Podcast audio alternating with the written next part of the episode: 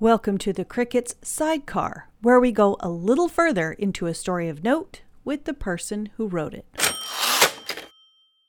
Hi, this is Kris McGinn with The Cricket, and I'm here with Jim Witham, a wonderful gentleman that I have the happy pleasure of knowing, who, more importantly, I guess, though, is the the president of the Historical Society Used here. To be. Used to yeah, be president. Yeah. Well, I'm actually the curator now. Okay. Actually, I started the museum.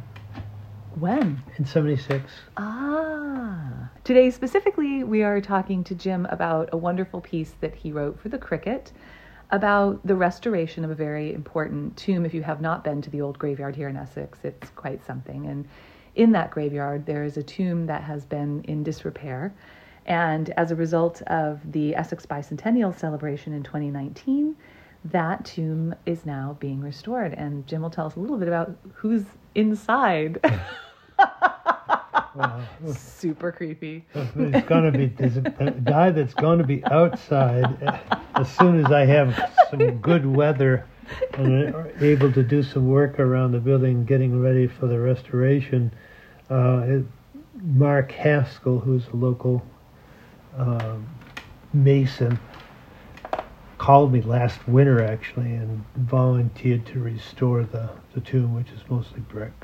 Okay. And uh, the tomb itself under the ground is about nine feet long and about six feet wide, and it's a dome of brick. Okay. So it looks like it might be collapsing, so okay. there's, there's some urgency to, to do it. But uh, the only guidelines for doing, taking on a project like that is that you have to put a uh, protection around the tomb while it's being worked on. Sure. So. So for anyone who is making plans to come visit the tomb in the middle of the night and check it out, don't. Do not sleep in it. Do not attempt to sleep in it because somebody else might already be in there. Yeah, so so tell us who's in there. Whose tomb is this? The guy that's in there is kind of a neat guy. There's no identifi- identification on the tomb now because it was destroyed by kids years ago. Hmm. Uh, the... the There was a marble stone. We're going to replace it and tell who it is. Well, it turns out we knew it was Jonathan Cogswell, a member of the Cogswell family. And actually, at one point in his life, he owned uh, uh, Cogswell's Grant, which is a museum house in Essex on the river. And uh, but Jonathan, at the beginning of the Revolution, was selected to represent Ipswich and Chebacco um, in a committee that called uh, Correspondence and the second word changes, for, you know, depending on who, who wrote about it. But anyway, it was a committee of correspondence that the uh, provincial legislature asked each town to set up, and basically what they were is they were the ones that made sure that all of the signals that were transmitted from each town if the British attacked were understood. You know, there was right. a, a lot of code and so on. Sure. Ringing of bells, how many bells would mean different things, or firing of muskets. Okay. It did also. So that was the kind of their responsibility, and also to transmit information from the Congress to the townspeople about, you know, the they all expected there was going to be war, and because they were right. So that was his first thing. The just prior to um, Concord and Lexington, the legislature was disbanded by the feds, by the British, and so there was no local government. The British took over the colonial government from Massachusetts, all the New England states, all the other right. colonies, and um, but they were meeting in secret. Aha! Uh-huh. Of course. Of course, like any. And. Uh, So they met in secret in Salem and then immediately took off for Concord. And what they decided in Salem is that every town was going to set up a militia. And so they set up the Chebacco militia, and each militia company would vote, nominate and vote for their officers, which is pretty smart when you think about it, because nobody can complain about how they're their boss. Of course. Because they elected they, absolutely. So it's... they had an election in here in, in Chebacco, and they voted this John Cogswell to be their commander. So he was a captain, made a captain.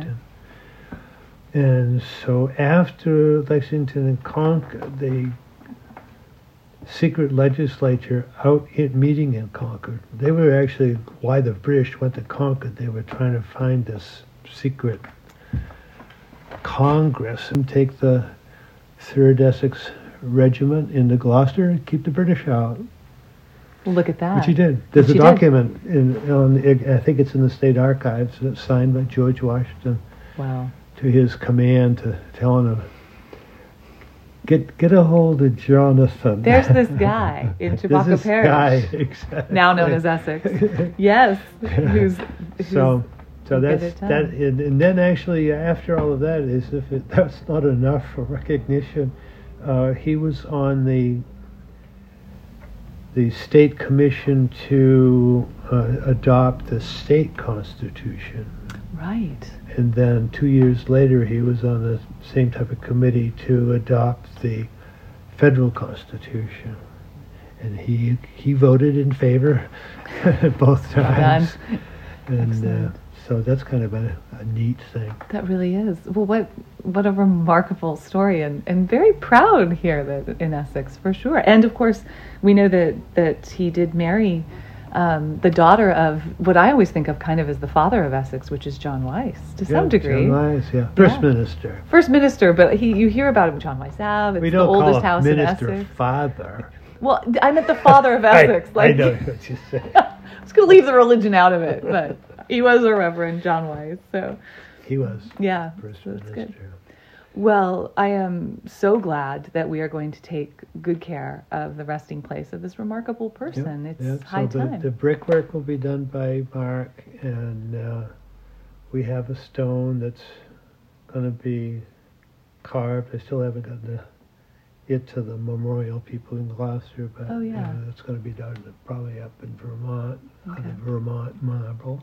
Uh-huh. Lovely. And so now we'll be able to go in the graveyard and actually see who was there and what he did. Yes, which is exactly as it should be, because yeah. this is a remarkable story. I well, think what was there before was a horrible poem about meeting, you know, Maker. And I think the kids really didn't like it, and they just busted the stone well, up because you know, it was a bad poem. Bad poem, right? They gave it a, a second chance to be done as it should have been, to celebrate the accomplishments of the him rather than some like inside. horribly ominous poem yeah. about death.